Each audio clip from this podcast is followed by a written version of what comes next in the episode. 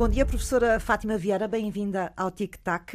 Bom dia. Fátima Vieira é professora catedrática de Estudos Ingleses da Universidade do Porto, é vice-reitora da Universidade para a Cultura e os Museus, foi distinguida este ano pela Sociedade Europeia de Estudos Utópicos e coordena o Polo do Porto do SETAPS, que é o Centro de Estudos Ingleses de Tradução e Anglo-Portugueses. E a professora Fátima Vieira hoje está no Tic Tac porque a reitoria da Universidade do Porto recebeu, no fim de semana, um conjunto de especialistas nacionais e internacionais de várias áreas do conhecimento, assim como decisores políticos também, num fórum chamado Fórum 2050, onde o debate e a discussão de ideias partia, na verdade, de uma pergunta: como é que queremos que seja o país e o mundo em 2050? E a essa pergunta vinha atada uma outra: o que podemos fazer hoje para garantir o futuro que desejamos? Professora Fátima Vieira, a primeira lição que eu tiro logo desta apresentação do Fórum 2050 é que, a partir do hoje, a partir do presente, nós conseguimos moldar o futuro? Então, muito bom dia, antes de mais, e obrigada pelo convite. Essa pergunta é muito interessante, porque eu responderia ao contrário. Eu diria, a partir do futuro, nós somos capazes de moldar o presente para o futuro vir a ser como nós queremos que ele seja. Eu costumo, quando me perguntam qual é a diferença, por exemplo, entre perspectiva e utopia, eu costumo falar dos instrumentos de que nós dispomos e os instrumentos que temos de inventar.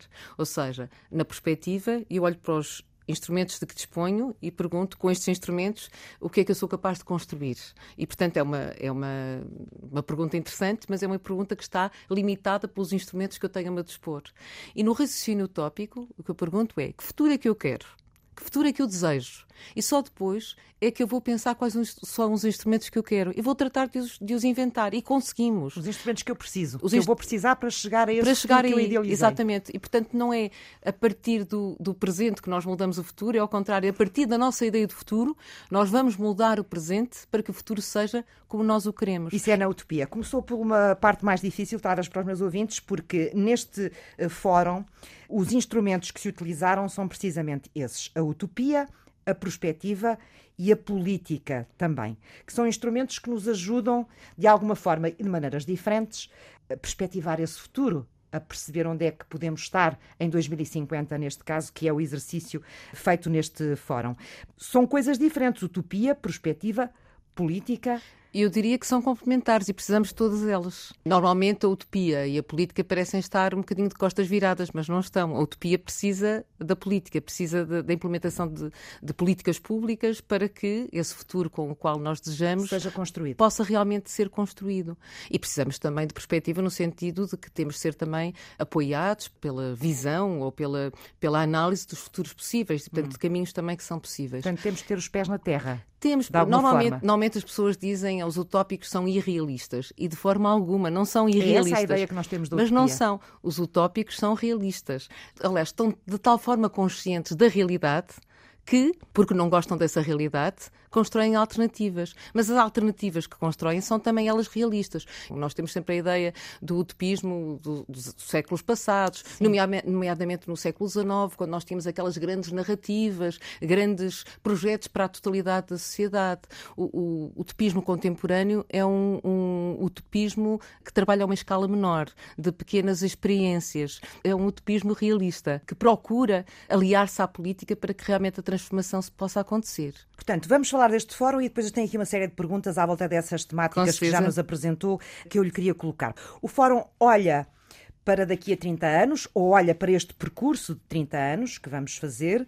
Foi organizado, como disse, pela Universidade do Porto e também pela PlanAP, que é um centro de competências de planeamento de políticas e de perspectivas da administração pública. Ou seja, o objetivo foi pensar o futuro a 30 anos e influenciar essas políticas públicas, é isso? Encaminhar as sociedades para aquilo que queremos ser e ter em 2050, é isso? Exatamente. A PlanAP, que é um centro de competências, tem sobretudo, do governo, não é?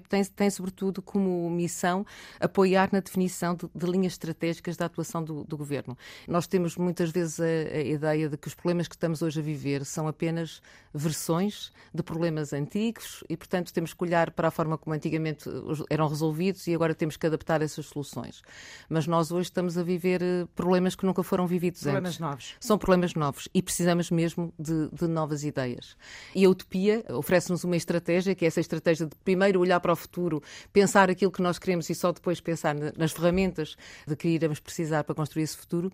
É realmente uma via comprovada. Basta pensarmos, por exemplo, na emancipação da mulher, no sufrágio universal, basta pensarmos no direito universal à educação, por exemplo, no Serviço Nacional de Saúde. Portanto, são tudo conquistas que em algum momento foram pensadas como utópicas e disseram, não, isto não é realizável. Aliás, eu diria, de uma forma geral, todo o desenvolvimento científico e tecnológico, em algum momento, foi apodado de completamente utópico e depois foi concretizado. Portanto, a transformação só realmente será possível se nós formos capazes de construir um futuro radicalmente diferente. Vamos mergulhar um bocadinho nesse Fórum 2050, perceber que problemas novos é que foram colocados, por exemplo, e que ideias, se me puder deixar algumas, a professora Fátima Vieira, é que saíram deste Fórum, desta discussão que foi feita. A emergência climática foi, naturalmente, o assunto mais quente, diria eu. E estou a pensar, por exemplo, numa solução que foi apontada pelo professor Gregory Clayes, da Universidade de Londres. Ele ainda recentemente publicou um livro que se chama Utopianism for a Dying Planet, ou seja, o utopismo para um planeta moribundo, onde, por um lado, nos lembra todas as soluções, o catálogo de soluções que foram, ao longo dos séculos, avançadas para problemas, e depois, no final, nos dá algumas estratégias, todas elas realistas.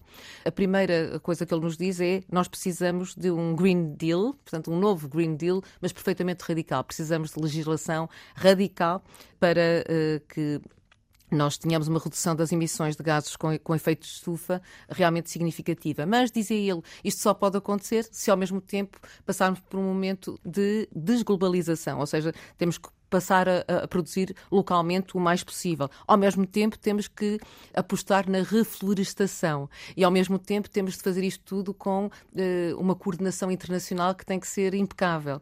Temos que transitar para energias 100% renováveis. Temos que aumentar os subsídios para formas de agricultura sustentável. Portanto, não podemos dizer apenas temos de apostar na agricultura sustentável se não houver subsídios para essa área. Temos de ter também subsídios, disse ele, para a reciclagem, para a economia circular, por exemplo, para a fast fashion, não é? Estas roupas que nós utilizamos e que nos servem apenas por uma ou duas épocas.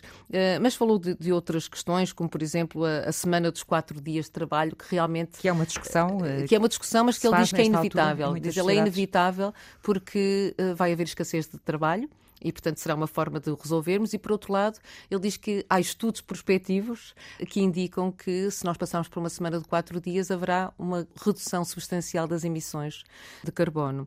Falou da cidade dos 15 minutos e, portanto, foi muito interessante. Que é um outro conceito que está a ser trabalhado muito, não é? Que é um outro conceito e que é muito interessante, porque houve um outro... Que é as pessoas poderem, dentro da cidade, fazer o seu circuito normal no dia-a-dia, nunca uma distância maior do que 15 minutos. Exatamente. Isso que foi visto como uma utopia e foi apresentado como uma utopia realizável pelo Carlos... Já está a ser transformada em políticas públicas em alguns países. Exatamente. Era isso que estava a dizer. Foi apresentado como um projeto, não é? E que todos disseram isso é impossível, pelo Carlos Moreno. Foi apresentado, aliás, à Anne Hidalgo, à Presidente da Câmara de Paris. Mas é interessante porque tivemos um dos participantes no fórum que veio, de certa forma, dizer que esta ideia tem de ser complementada com uma outra proposta e que eu achei muito, muito interessante, que é a da metrópole de 75 minutos. Porque o que ele diz é que esta visão da cidade dos 15 minutos é uma visão muito burguesa, porque tem apenas em conta as pessoas que já vivem na cidade. E então todos aqueles que vivem na periferia. O que temos é, em termos de políticas públicas, aí sim temos que apostar numa rede de transportes. Portanto, o forte investimento em transportes. Falou-nos também da cidade, por exemplo, José Pedro Sousa, também da Universidade do Porto, que nos falou das cidades inteligentes, mas sobretudo dos edifícios inteligentes. Daqui até 2050 é um quarto de século. E o desenvolvimento tecnológico e científico vai ser... Aí é que eu diria mesmo inimaginável, não é? Nós não somos capazes de imaginar aquilo que vai acontecer em termos de desenvolvimento tecnológico. E, portanto, o que ele diz é que acha que a inteligência artificial veio para ficar e veio também para ajudar a resolver os problemas das cidades. E o que ele disse foi que nós precisamos de saber desenhar com o auxílio da inteligência artificial edifícios que deixem de servir apenas de alojamento para as pessoas, com o conforto que as pessoas necessitam naturalmente, mas se tornem sobretudo soluções para a cidade. Edifícios que falem uns com os outros, tal como acontece agora com os veículos autónomos. No futuro, aquilo que vai acontecer certamente é os edifícios falarem uns com os outros, coligirem também dados. Dados e informação, não é? E informação, e por isso há duas políticas públicas que ele propôs. Precisamos de um maior investimento, exatamente nesta área da articulação entre a inteligência artificial e a arquitetura. E, por outro lado, um maior investimento em estudos sobre ética.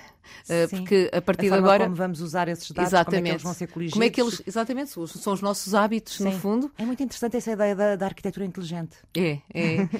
E realmente é também essencial para nós resolvermos o problema da vida das cidades, porque nós sabemos que no futuro, em 2050, uma grande percentagem da população mundial vai estar a viver nas cidades. Agora, aquilo que eu pessoalmente considerei ainda mais interessante foi a proposta que nos foi feita pelo professor Max Lijford, da Universidade de Lund, na Suécia, que é o da prescrição cultural, que é um projeto que nós esperamos muito conseguir implementar também na Universidade do Porto.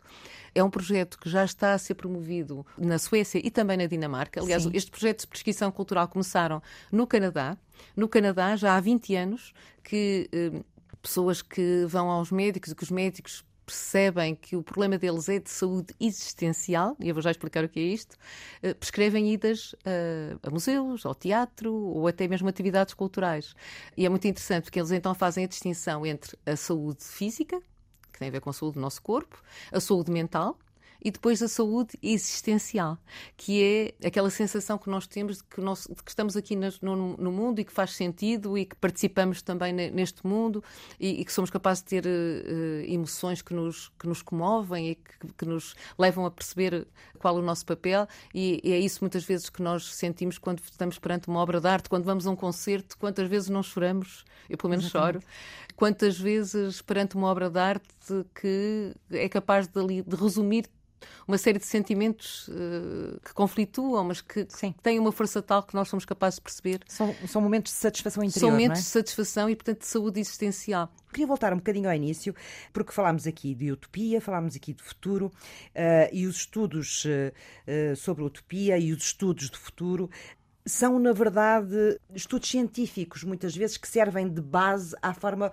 como nós vamos construir depois as tais políticas públicas e como é que vamos construir as nossas sociedades. E a minha questão é a seguinte: nós vivemos num contexto de uma incerteza enorme, como vivemos noutras épocas, mas hoje vivemos em sociedades mais complexas. Portanto, temos duas guerras neste momento aqui que nos afligem, a Ucrânia e o Médio Oriente, a fazer-nos temer também por esse futuro, sem sabermos um bocadinho aquilo que vai acontecer ao planeta e à humanidade. Já aqui falou das questões das alterações climáticas. Como é que neste panelão turbulento nós conseguimos construir o caminho que queremos, este caminho que é de progresso, que é de bem-estar, que é de uma vida melhor? Como é que a utopia, como é que os estudos de futuro nos podem ajudar neste contexto que nós atravessamos? Porque eu imagino que quem nos esteja a ouvir pode achar isto tudo muito interessante, mas depois pensa assim: bom, mas no buraco em que nós nos sentimos metidos, como é que nós chegamos lá? Eu diria que estes estudos sobre utopia, estudos sobre o futuro, por um lado, provam que a história da nossa civilização é uma história de concretização de utopias e, portanto, vale a pena apostar. Portanto, apostar na mudança e apostar na procura de outras alternativas. Fazem outra coisa que é muito importante, que é, ao mostrarem-nos que é possível sempre haver alternativas, porque ao longo de toda a civilização havia gente que dizia: não há alternativa, temos que nos conformar, e havia outras pessoas que olhavam para isso, que procuravam essas alternativas. Isso constrói esperança, é isso? Constrói esperança e responsabiliza-nos. Porque se nós tivermos um futuro que é igual ao presente, não é por falta de opção, porque nós somos capazes de imaginar sempre alternativas.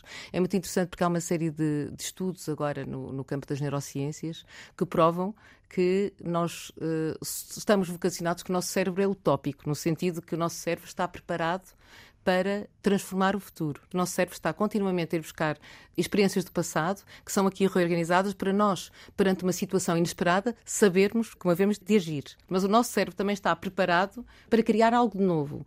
Quem fala muito disso é o Pierre Changeux e o Frédéric Lenoir, que dizem que o nosso problema é que, ao longo da nossa civilização, nós olhamos demasiadas vezes, ou usamos demasiadas vezes, o lado esquerdo do nosso cérebro. Não é? O lado esquerdo é o lado racional, abstrato, Sim. lógico, e que foi convocado, desde que nós nos tornamos sedentários, para o estabelecimento das bases da nossa civilização. Sim. E o lado direito, que é o lado da imaginação, o lado mais emotivo, foi sempre relegado. E, portanto, nós o que temos que fazer é cada vez mais convocar esse lado direito para sermos capazes de perceber novas alternativas. Portanto, trata-se mesmo de uma capacidade que nós temos de desenvolver. E, portanto, também esses mesmos estudos apontam, por exemplo, para o facto de, a cada geração, a estrutura neuronal do nosso cérebro mudar.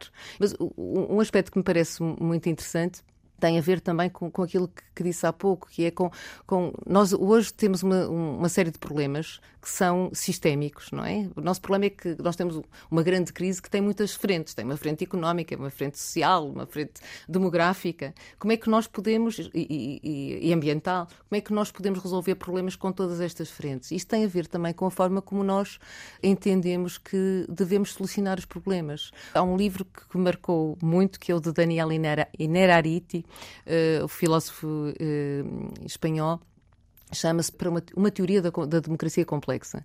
E o que ele diz é que o grande problema é que nós tentamos resolver os problemas do presente com ferramentas do passado. E ele fala sobretudo da questão da democracia. Nós achamos que a democracia é aquilo que no século XIX se achava que era a democracia. Mas, diz ele, nós hoje já não medimos, já não pensamos no tempo como algo que é mensurável. Portanto, o progresso já não é mensurável. Há um entendimento mais sistémico dos problemas. Temos agora as novas disciplinas são os sistemas terrestres, não é?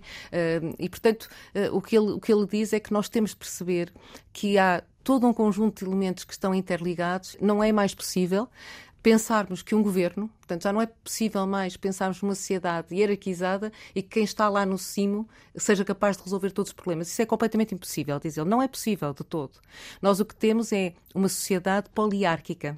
Temos é de a tornar ainda mais poliárquica, não é? Com muitos agentes, com muitos núcleos de intervenção que sejam capazes de transformação. Esses núcleos podem ser os indivíduos, pode ser um pequeno bairro, pode ser uma pequena associação, pode ser um partido, pode ser também o governo. O que ele diz é que nós, para realmente transformarmos o futuro, precisamos da ação conjunta, Sim. concomitante. Sim. E diz ele, mas mesmo, essas células todas têm que se organizar, têm que se tocar de alguma coisa. O que interessa é o horizonte. O que interessa é o horizonte. O que ele diz é que o horizonte... Ele então o mais importante é definir o objetivo. Exatamente. O que interessa é o horizonte. O cenário do futuro. Por exemplo, eu acho que um instrumento magnífico é o da Agenda 2030 e dos Objetivos de Desenvolvimento Sustentável, não é? O nosso horizonte é erradicar a pobreza. Ok? Então eu posso ter uma fórmula para erradicar a pobreza, outra pessoa poderá ter uma diferente, complementam-se, às vezes até podem parecer contraditórias, mas a melhor há de se prevalecer, certamente. Uhum. E, portanto, isso é um grande desafio também para as políticas públicas, porque elas também terão que mudar. Claro que sim. Na forma como funcionam, na forma como se organizam e na forma como agem sobre a sociedade, ou não? Exatamente, porque cada vez mais têm de ter em conta todos estes diferentes agentes, não é? Inclusive a própria participação cidadã. Se calhar têm de delegar mais, apoiar iniciativas que já existem e que são capazes desta transformação. Outras vezes têm de perceber, por exemplo, no que respeita à redução da emissão de carbono, provavelmente precisamos de diretivas que venham mais de cima, mas em outras, no que respeita a outros temas, estas políticas públicas deverão apoiar também pequenas iniciativas que vão, o que interessa é que realmente contribuam para... Esses exemplos que me está a dar a professora Fátima Vieira fizeram-me finalmente luz sobre algumas coisas que eu li e que não percebia muito bem, mas que a certa altura apontavam para o seguinte: nós precisamos, em relação a estas matérias, nós precisamos de promover a literacia sobre o futuro. Exatamente. É um bocadinho isto, não é? Eu diria, exatamente, que a literacia, sobre o futuro tem a ver exatamente com a nossa responsabilidade, a responsabilidade que todos temos na construção do futuro. Nós estamos habituados a descansar os braços, não é? Baixar os braços, a descansar. Alguém há de definir o futuro. Em primeiro lugar, perceber que nós precisamos de ser capazes de imaginar, e é muito importante que desejemos todos esse futuro diferente. Nós, nesta questão das alterações climáticas, já estamos todos a ser chamados a um bocadinho a intervir e a ter a sua cota a parte, portanto já não é possível deixar para os outros. E é muito interessante porque o Bruno Latour, que é um dos grandes pensadores também nessa área, o que nos diz é que chama a atenção para o facto de, mesmo em relação à emergência climática, nós termos pessoas que pertencem a diferentes partidos, têm diferentes formas de pensar, mas que todas já perceberam que têm de agir juntas. Aliás, o que ele diz é que nós temos que formar uma nova classe, que é uma classe ambiental. Mas esta literacia de que estávamos a falar sobre o futuro é exatamente isso. Por um lado, perceber que nós queremos um futuro diferente, temos que ter capacidade para imaginar algo diferente. Se não tivermos essa capacidade, se não exercitarmos, se não discutirmos todas as opções, não seremos capazes de entrever alternativas, e então o futuro vai ficar exatamente como é. Portanto, resumindo de uma forma simples, porque o tempo passa a correr e o nosso já passou, nós não adivinhamos o futuro, nós não conseguimos controlá-lo, pelo menos totalmente, mas conseguimos criar visões dele, no sentido depois de o influenciar, é isso, de influenciar o futuro, no sentido de chegarmos àquilo que queremos chegar, neste caso daqui a 2050, que foi onde começámos. Sim, eu diria que era a questão do horizonte. O Eduardo Galeano, o escritor uruguaio, o jornalista uruguaio, há um vídeo no YouTube que, se procurarem, é muito interessante, porque ele está a contar aquilo que se passou uma vez que ele estava com Fernando Birri numa universidade a fazer uma palestra, e alguém um estudante perguntou ao Fernando Birri: mas afinal, para que é que serve a utopia? E o Fernando Birri, disse o Eduardo Galeano, respondeu magnificamente. Ele, muito interessante, porque ele diz numa parte: ainda bem que não me perguntou a mim, porque eu nunca saberia responder.